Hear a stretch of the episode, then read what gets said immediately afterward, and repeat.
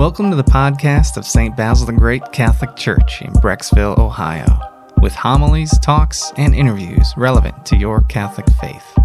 God bless you and enjoy. Hey, friends of St. Basil's, it's Tommy Dome. I'm on, I'm on the parish staff here, and I commit sins. Um, I kind of, uh, unfortunately, often. Little ones, big ones. Yeah, and I'm here with Father Ryan Mann, your pastor. And I'll join Tommy in that, um, yeah, I'm a sinner. I sin. I go to confession once a month, probably.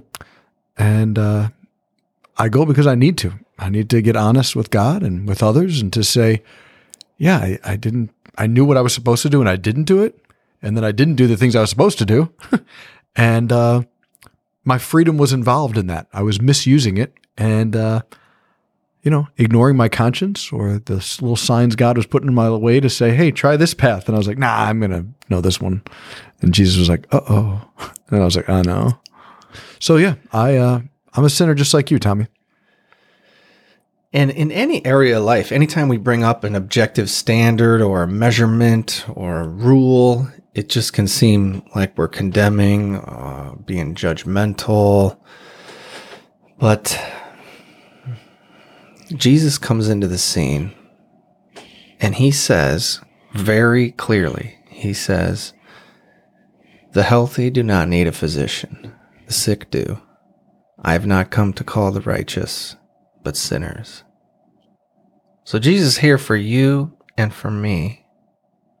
And that thing that he asks us to do, to do in memory of him, that thing that the letter to the Hebrews says, do not neglect to meet together and gather in assembly to worship God. Sunday Mass, even daily Mass, right? Daily Mass. We get together and it starts off, and before we're even really going, before the opening prayer, before the opening prayer, what do we do? First, we come in. Well, if it's yeah, if it's a Sunday, we sing a beautiful song with Stephanie and the choir and Gregory. But uh, sign of the cross, I Yep. greet everyone with a, a line from Scripture: "Peace of the Lord be with you always," or "Grace to you," and things like this. And then I say this little formula, but it's a very honest thing. My brothers and sisters, let us acknowledge our sins and so prepare ourselves to celebrate the sacred mysteries. But the first thing, right, is this Right off the bat. Boom. Let's all realize we all stand at the foot of the cross saying, Lord, have mercy. No one's not in need of the man on that cross and what his gift is Mm-hmm. for us. So before we even get rolling with this thing that we do, this way that we worship God, and like you said, to prepare ourselves to celebrate the sacred mysteries, the first thing we do is say, "I've re- I've messed up." Yeah, and it's funny as you say that, you would think that our whole worship would unravel at that point. like, well, we all don't, we're all mess. We all don't have it, and uh, apparently none of us in this church today have it. So why don't we just See go? later. Yeah, we just go home. But instead, it, it it unites us in the right posture. It puts us in the right place to say, but you know what? God does have it, and He's with us, and He's with us as the body of Christ speaking to us, and we're about to hear Him in the Scriptures, and then He's about to show up again the sacrament of the Eucharist, and we get to be nourished and healed. And then he asks us to be like him in the world, to which we sometimes do really great. And then there's sometimes new reasons to come back the next Mass and name it all over again of how much we need his mercy and help. God wants everyone to be saved. The Bible is very clear about that, right? God wills that all will be saved. And being saved is about being in relationship and connected to the true vine, mm-hmm. Right? So even when there is a, a rule or a commandment or something or a transgression, it's all about getting back into relationship. So our church isn't trying to split people up between the holy and the sinners. It's just let's all come together. We acknowledge our brokenness. Let's get back in right relationship with God and with each other so we can enjoy that joy and peace and healing now and forever. Yeah. You know, it's the rules, whether they're church teachings or morals, things like that, they're what makes the game, right? So you can't have basketball without don't dribble. Or I'm sorry, do dribble, don't don't don't double dribble, you know. Or you can't have football without boundaries, like you were out of bounds, you know, or you can't go off sides. Uh, the rules make the game. The goal isn't the rules. The goal is to play the game, but the rules are what make the game a game and make give it structure and form to be played well. Same thing with God's laws and teachings and things like this. It's so we can play the game known as like relationship with the living God and like joy and peace and love with Christ and with each other. It's like, so he sets these things up to say, here's the game. And I want to teach you how to play it well. And so when we say, yeah, we all break a rule, we all foul, we all went off sides at times, you don't get kicked off the team. You don't get sidelined. You're still invited to play, but to reattune, to readjust, to be all the more mindful of, okay, there's a way that this game goes so it can go really peacefully and joyfully. And there's a way where we can act an opposite way and it can be frustrating and annoying. And so it's not against us, it's for us, but we all also break them. And there's no there's no finger pointing any more than at ourselves. And the big picture you're pointing us towards right now is all the no's there seem to be in the church, no to this, no to that, are all for this much bigger yes. Yeah. You know, thinking about like the Grand Canyon, you can enjoy its beauty because there's a guardrail. You can like go up to the edge and see it. you know which rocks uh, are safe and solid and which are crumbly because the crumbly ones that are unsafe are roped off and you can't go there. So you can fully enjoy that beauty because of some guardrails. Yeah, it's it's one of the strange things in life, right? We, at one sense, we think rules are always against our freedom. I should be able to do whatever I want when I want. And yet, if we're really honest about our experience, some of the things I want, I didn't, in hindsight, actually didn't want. And had I listened to the rule and not just did whatever I wanted, I wouldn't be as sad, regretful, feeling insecure, confused as I am now had I followed the rule and not simply what I wanted in that moment. Mm-hmm. And so, yeah, freedom and God's truth, the really good, true filled moral laws or teachings, actually guide our freedom towards what we're looking for, namely, like endless beauty, goodness, love, friendship, joy, adventure, all those good things. They're, they're promises built in by God saying, I know the way. I built the car. It needs gasoline. Don't put Coca Cola in there. And that's not oppressive. That helps us get the car to go or nowadays, I guess, plug it in. But either way, you get what I mean. So, this is the context for every conversation, no matter the topic, no matter what year, no matter what millennium. This is the context. The Lord has created us for a relationship and for a life of love with Him and His people on earth before death and in heaven after death. And His first moves are always of mercy. Even when he calls out Pharisees or something, those are all opportunities to say, this is the the splinter in your eye. Yeah. Right? So get back on right relationship. You're seeing something off kilter here. Come back to right relationship. That's the bigger context for every conversation. Now, this specific conversation right here, right now, today, is about what? Well, it's about what uh, Bishop Malesic and the bishops of Ohio have asked all the faithful Catholics to learn about, discuss, and be engaged in, which is this upcoming November uh, in the ballots, if you will, in the voting, is the Ohio State Constitutional Amendment, where they're looking to, um, some people are actively looking to change the Constitution of Ohio, that it would protect, enshrine, and in many ways promote abortion. And right away, as soon as I say that, I know a lot of you listening, it's already a divisive topic and intense and all these things. And we just want to record a few podcasts for you to help you.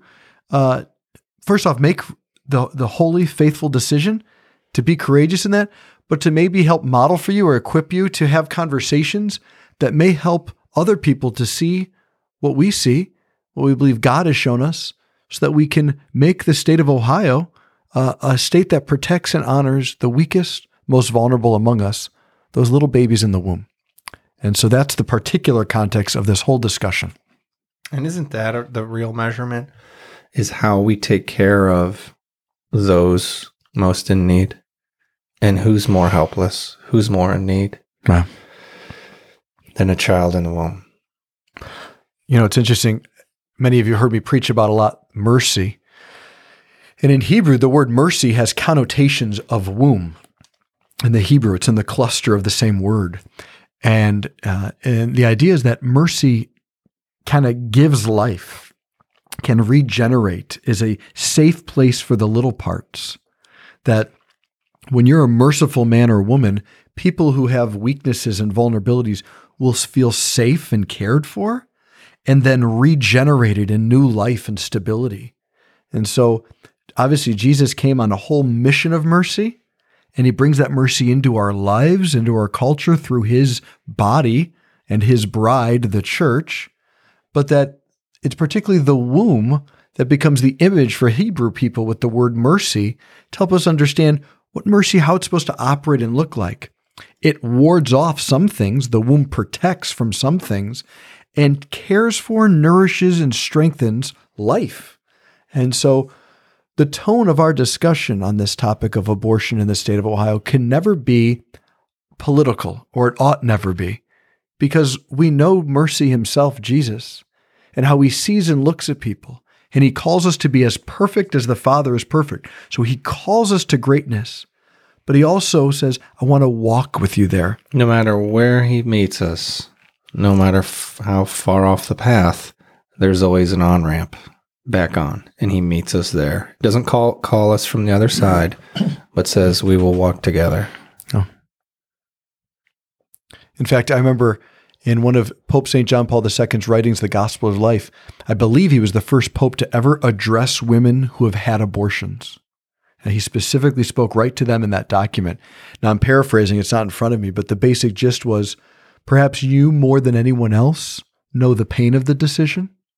And he says, and as a church, we're aware of the many multifaceted things that led to such a decision. But he also invited them to say, God can bring back everything. He's, he can redeem all things. And so he invited them to come close to Jesus be healed, be renewed, and then to join us as being a voice for life, realizing that this decision is not, okay, good, it's all done now. It can really be a place of great shame for so many women. And in our own diocese, we have several ministries set up to just care for, heal, and walk with those women. I'm thinking about how the Lord saves us and can save us in different ways, right? If there were a, a pit in the woods a hole, right? You can save people two ways out of that. If you're walking with people and, and some people fall in there, you can help bring them out.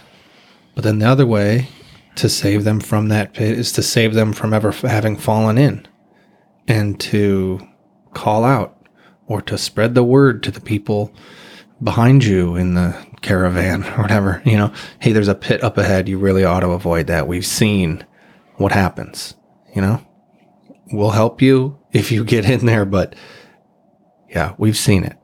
And the Lord saves us in, in both of those ways. So, not only with the message of mercy, but the, also the message of trying to prevent further heartache, further tragedy. So, this podcast is sort of dual purpose in that way. Yeah, and it's, it is beautiful that Bishop Malesic, uh, our bishop here in Cleveland, he uh, he's called the priests together twice now, really asking us to be very clear. He's asked us to preach on several designated weekends on this topic. He's asked us to equip the faithful with as many resources as we can to help them make great decisions. That's why we're doing this podcast. But he's doing it out of a father's heart. He's saying, like, like millions of babies could be terminated if this amendment passes, if this change in the Constitution passes. Mm-hmm. And he's saying, we want to protect those babies because they can't protect themselves. They really can't. And so uh, we want to really be on that side of we don't want people, two people to suffer, right? The baby mm-hmm. and then the mom who has to live with anytime this topic is brought up, everything gets triggered for her for the rest of her life. And even just times where, you know, you're driving one day and just a summer month and all of a sudden a memory comes back of something you did you wish you never did. And you're full of shame and guilt and remorse. We want to protect them of that pain as well. And the bishop, as a successor to the apostle, is saying, This is what Jesus wants. This is what he wants us to do at this time. And so, yeah, we, we are asking all of you uh, very clearly as faithful Catholics to uh, vote against this, to vote against this change of the Ohio State Constitution in November, and we're asking you to uh, to really make sure that you're voting uh, no to Article One, Section Twenty Two, so that the current uh, Constitution can stay in place and life can be protected. And that's because the intentional killing of an innocent human is always wrong. The intentional killing of an innocent human is always wrong. Those four pieces. If it wasn't intentional, then you know, then that's an that's an accident. You know, that might be manslaughter or something like that. And if we're not talking about killing, then this is not much of an issue. And it's a human being, right? And we know that from science. We know that from their DNA that is distinct from its mother. Mm-hmm. We know it's a distinct human organism. It's not like the skin cells on your arm or something. Skin cells on your arm will never grow given the right nutrition and environment and time. Will never grow into a, a human person on their own. Yeah. Well, you know, in fact, right there, time it is. Just slow it down for you, you the listeners. Is just, you know, uh, I'm only 40. Okay, so for some of you, when I'm with the youth group, that's old. But some of you, that's really young. So that's a relative age, I guess. but I can remember even in my lifetime the change of those on the pro-choice side of things. You know, it, it, for a while there, it was like it's not a life, it's not a baby. And then as science began to show, no, as you just said, Tommy, it is a distinct uh, human organism from the mother. It has a different DNA from mom or dad, and this is going to grow, given the circumstances, into a human person. This is life. This is a human life here. Well, it is a human person. Yeah, it is a human. It's It'll just growing. grow into an adult. Yeah, exactly. And so, so that's how it used to begin. No, no, it's not a life. Then it's like, okay, well, it's life. Well, well, now the woman has, but it's a, you know, it's a woman's choice. And then it's turned into now more of the category of what's called reproductive freedoms. And who are you to tell a woman what to do with her body? This and you know they're they're very powerful arguments, but they keep changing because some science removes some of their argumentation and this and that. And you know, I guess basically what what I'm saying in that is just to say that the church has stood very consistently that this like what happens in the womb there is very sacred. And we honor that life. And the bishops of ohio have a had a theme for a while that was really beautiful. It's called love them both. Mm-hmm.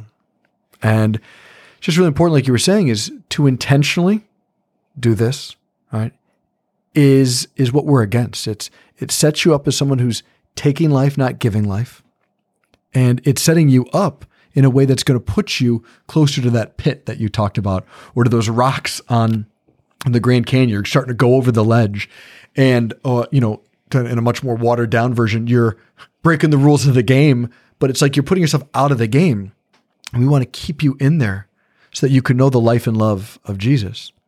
And so that's why we're trying to do this. We're trying to protect both the moms and the babies' lives. and that's it's just the way that uh, society is designed that laws are teachers. And laws help to show us what will lead to harmony and order and human flourishing. So we have to enact laws. Uh, uh, a village or even a family without any rules, you know. But more so, a village, a civilization without any sort of laws is is just total chaos because we're fallen. So, laws do have a moral nature to them. Not every law, but a lot of the really big important ones obviously do. Yeah. Right? Yeah, and, and I think they they they point to a kind of behavior that we want citizens to partake in. That's why law, uh, like civil law and church rules, like we will always overlap the government and the church because we're both interested in people's behavior.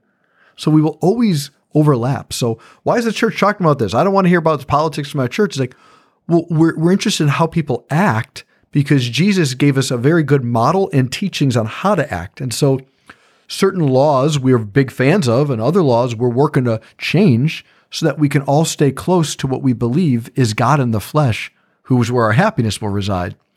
But for example, like when you see a speed limit, That speed limit is there because it's promoting a way of driving that is safe for you and people in that area so people don't die. it's a really good law. It mm-hmm. says, hey, based on what kind of neighborhood we're in and what kind of streets these are, this is what we think would be the kind of law that would be safe for someone driving and safe for people around. And so the law is pointing to a behavior that helps people flourish. So that's what they're meant to do. So a, a constitution, uh, constitutional change in the state of Ohio like this is also going to enshrine and suggest that abortion is the kind of behavior that helps people flourish. Well, it's actually removing people. It's the killing of people. Yeah, it's discarding them. So it's it's actually the opposite move. Plus, the mother is then plagued with this hole of a wound of a guilt that I God is the Lord and giver of life, and I made myself at odds with God. I'm the I'm the opposite movement of the way God acts now. And so now I have that shame. Now remember, there's always room for repentance. There's mm-hmm. mercy in the confessional. There's healing and hope. We shouldn't want to accumulate a lot of wounds so that we can have hope and healing. We can spare some people by really speaking up and exercising our ability to vote here in Ohio this time. And there is always a significant percentage of the populace who may not be uh, religious in nature and will look to the laws of their society to decide what's right and wrong. They won't have formed their own conscience or opinions, and they're not beholden or looking to a religious authority for advice. So they will just say, okay, if it's legal, it must be fine. And if it's illegal, it must not be fine. So we want our laws to reflect what is truly good and what is truly evil. Yeah. Yeah, you know, and uh, it's it's an odd time to be alive and Catholic in the state of Ohio. You know, I mean, this could would have been this kind of conversation would have been unthinkable 40 years ago in the state of Ohio. But as things have been changing in the United States landscape, this is now where it's falling to the people. You know, if you remember uh, Roe v. Wade in the Supreme Court, and then it got overturned about a year ago now, I believe. Um, and the overturning of that was precisely this domino effect. It got removed from federal decision making and it got put back into the decision of the people, that the people got to decide. Well, perhaps something we weren't all ready for at the time was how much influence different spheres of our society have. And so, just so you know, people like Planned Parenthood and other pro choice movements who are big fans of abortion and promote it as if it were some sort of reproductive health. Um, they've dumped around 50 to 60 million dollars into the state of Ohio for campaigns at this time so that their side would win come November.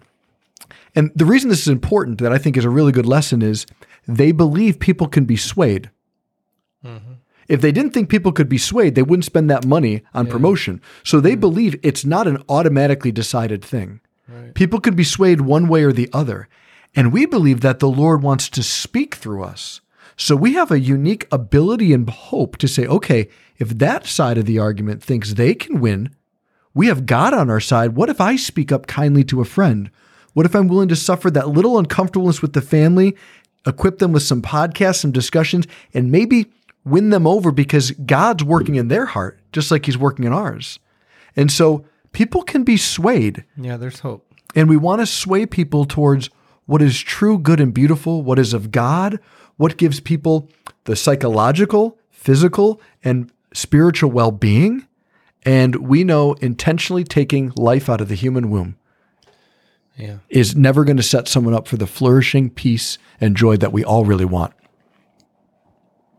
Every time throughout history where we fallen humans come up with a standard for what makes a person or what makes an acceptable person, bad consequences follow. Very much so. You know, it's funny. The uh, there was a priest in our diocese, a really brilliant priest, one of the professors. When he met with all the priests, the bishop asked him to speak, and he just said, "You know, we always say like, boy, if I was alive, you know, during the time of the Nazis, I would have really stood up uh, for all the Jews, right? Because what did the Nazis do? The Nazis decided Jewish men and women, others too, but particularly Jewish men and women, we don't want them. They're not fully human." They didn't r- reach the bar. Yeah. And so this is what's always happening, right? In every time period, there seems to be the question who can give rights? Who decides who's fully human? Who gets to decide who has dignity and who doesn't? So let's back up from Rome for a second. Let's back up from the Nazis for a second. Let's go back to Rome. In Rome, there was in ancient Rome, uh, right around the apostles' time period, right after that, there was a practice, and it's been called a couple things. I've heard elements, I've heard thresholding, but the basic gist is this: is uh, the mom would give birth uh, with a uh, midwife, and they would go outside and walk around to the front of the house and knock on the door, and the dad of the kid would open the door and look at the baby. And if he wanted that child, he'd take the baby from the midwife and bring it over the threshold. And at that moment, that child now was a Roman citizen. So who guaranteed this child's rights? The dad.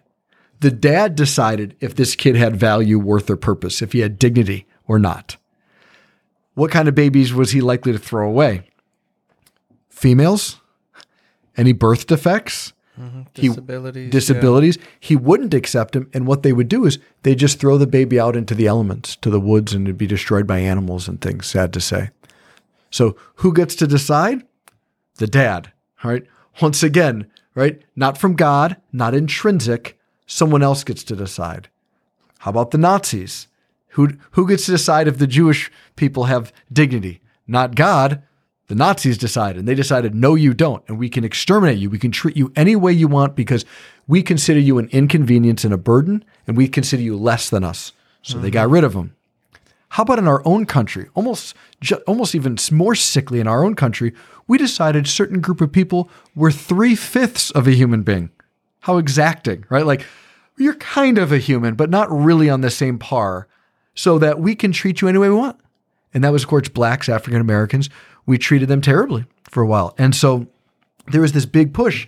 And we like to say, "Boy, if I was alive then, I would have marked with marched with Martin Luther King Jr."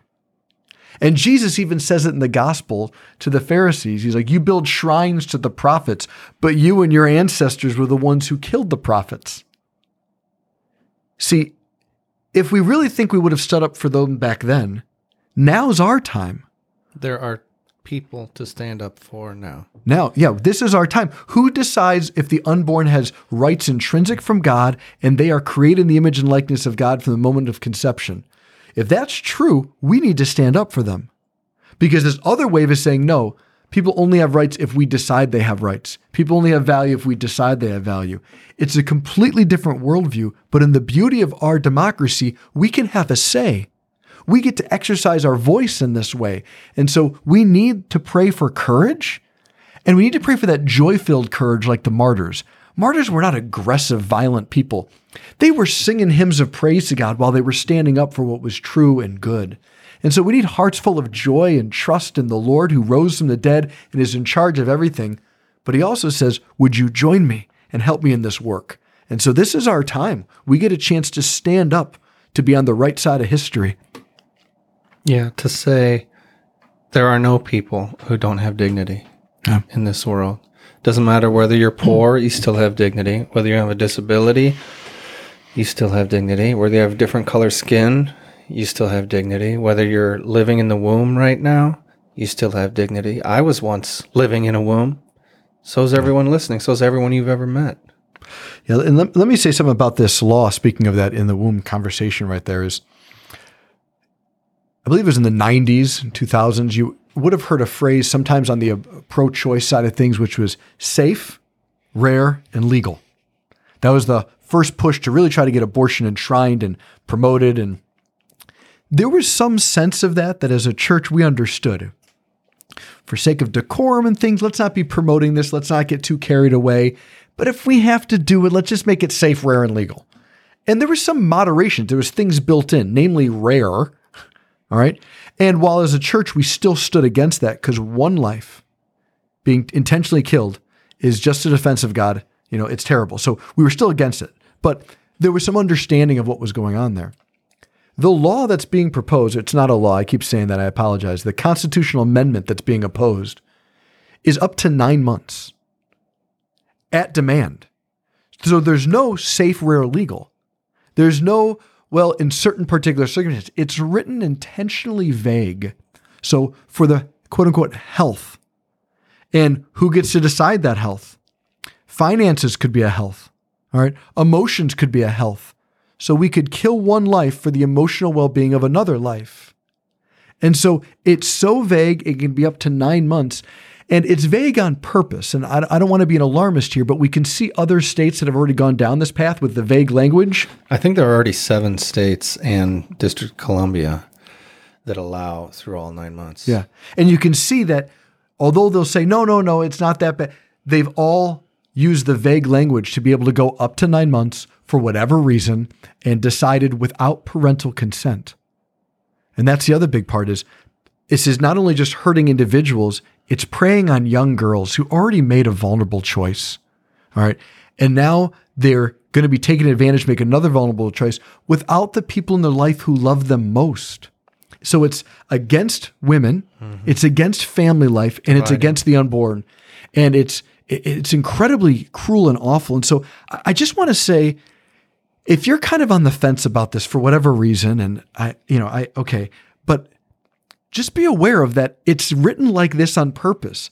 Up to nine months, way past viability. They could exist outside the womb. But no, up to nine months without parental consent. It's a it's very very um, poignant and intentional on what they're going against. Namely, the things that I've come to love most about St. Basil's, the families. Families are wonderful here. It's like that's what this amendment is going to tear apart and destroy. And I don't want that for our state. And more importantly, neither does God or the church. Yeah, the the most common phrase, I don't know if it's the most common phrase, but so often we just hear this should be a decision between a woman and her doctor and there's just another person involved. It just is. I was once an embryo, you know? No. So were you. So was everyone. And we were cared for we were allowed to be born so we one day could make a choice, a choice of what we want to wear to school that day, a choice of who we can ask to homecoming, a choice of what career we want to pursue, yeah. a choice of what sports team I want. All those choices, millions of choices in a human's life, can all be cut short because they're being denied their existence and their rights and their dignity when they're just so helpless and innocent in the womb. Yeah, and and I guess I want to say is I do agree that there have been times where women's voices were not heard and honored, and there have been ways in which um, perhaps in very broken systems, men have hurt and coerced and pressured women in ways that was unfair or society and laws in general. And so I, I agree that women need to be able to have their own voice. They need to speak on their behalf. But maybe two things to think about is one is what you just said, Tommy, is well, this woman is carrying a life within her. Like the the the reason we have a discussion, a woman has to have a discussion with a doctor about abortion is because she's already re, she already conceived a child. Mm-hmm. So God has intentionally breathed His life into an immortal soul and entrusted this child to the woman's care. Like so, that's already happening. So not only is the baby involved, God's action is involved. and so it's not just to the woman and the doctor, there's another life involved, and God has acted. So, as people of faith, we want to speak on behalf of God. It's part of our baptismal right to be prophets. Prophets speak on behalf of God. but the the the other component uh, in this too is just to is is the real ins, the, the real sense that if life isn't sacred, like in, in all stages, then it, it really is only sacred in some stages, and who gets to decide that? So either life is always sacred, right, or it's only sacred because of what you do for me, what I can get from you, mm-hmm. or because you did something really nice. And it's the might that makes right, and that's what abortion often is: is just powerful people. Yeah preying on the very, very powerless. Yeah. The babies inside. Now, Tommy, what what have you heard? Because I know we get this sometimes here at St. Basil's. People will say, "Oh, the church only cares about, uh, you know, the the abortion issue, but they're not there for the women afterwards. Uh, you know, if they decide to keep the child, which isn't true. So, what are some Totally what are some ministries or things you've heard about since you've been here at Basil's for all these years, in ways that, as a parish or as a diocese or churches in general, help women who decide to courageously say yes to life? How they've helped them even after that?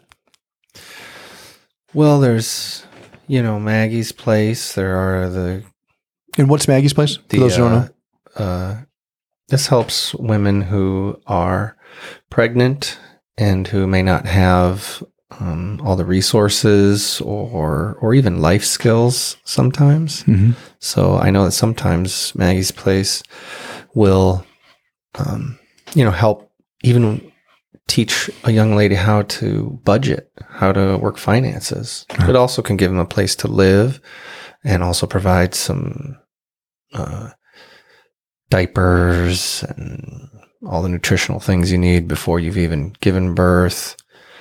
And uh, Zelly's Home and Womankind, we've done collections for them for years. Uh, but we also just have a great loving culture at St. Basil of people. And, and we love children and we don't shoo them out when they cry at mass. Yeah. You know, that's just kids being kids and we love kids and God loves kids. Yeah. So yeah, you're welcome here. Yeah. I know it's very it's very true that we we do want to help in the whole spectrum. And maybe there have been times where we haven't been as clear or as communicative about all the ways we do help. Uh, a woman is going to say, "No, I want to do this," but I also want to say there's beautiful adoption services and men and women who struggle with infertility who are would love a child, and so there are ways to connect people's needs and gifts and blessings and all these things to really show that we're a lot better together than we are divided and against each other. And um, I know our food pantry feeds single moms. yeah, I mean, we do a lot of lot of meals, seven thousand meals a month. A month, seven thousand. Wow. It's awesome. Well, you know, for the sake of this podcast, just to say that there's uh, there's going to be more and more information out there for you. The bishop has asked all the priests to speak several weekends between now and the uh, voting time uh, on this topic, and uh, you'll see things on our social media, on our website, on our podcasts, uh, just to keep you encouraged and informed. And I thought perhaps we could just end with just just a little gentle meditation. And so, if you want to turn the podcast off, podcast off now, you can. But if you want to stay uh, and just or turn it up. or turn it up, yeah, and just for a, a little, uh, just a th- meditation, just something to think about. So, Holy Spirit, we ask that you would guide this meditation. We ask that you would speak to all of our hearts to give us great courage. God of the universe, when you wanted to enter this world, you did not come to us in inhuman ways, but you entered the womb of a woman who herself would be at an at risk pregnancy. Not in a marriage yet, betrothed but not married yet. Conceiving a child in a time where she would have been scorned and mocked, ridiculed, and seen as anything but a good girl bringing shame to family and town and their people. And yet you entered into that circumstance. And the message is clear for us. You are near to every woman who has to make that choice. And the invitation for all of us to put down our fingers pointing and judging, and instead to roll up our sleeves and help. Lord, open the hearts of Ohioans. May St. Gabriel, the patron of your message, deliver the message loud and clear to everyone. May St. Michael, who fights off and wards off the powers of darkness, which are always powers trying to hurt the human people, your people, hurt the human heart, may he ward off the powers of darkness and death. And may St. Raphael, the remedy, the healing power of God, release healing upon all of us, that for the sake of your Son and for the sake of life, we'd be willing to have uncomfortable conversations. And maybe by you working through us, Lord, we'd be able to bring this state to you. We ask all of this through Christ our Lord. Amen. We hope you enjoyed this audio from our parish. You can find other homilies, talks, and interviews at our website, basilthegreat.org, or by subscribing to this podcast in your favorite app. Just search for St. Basil Catholic Church, Brecksville. St. Basil the Great, pray for us.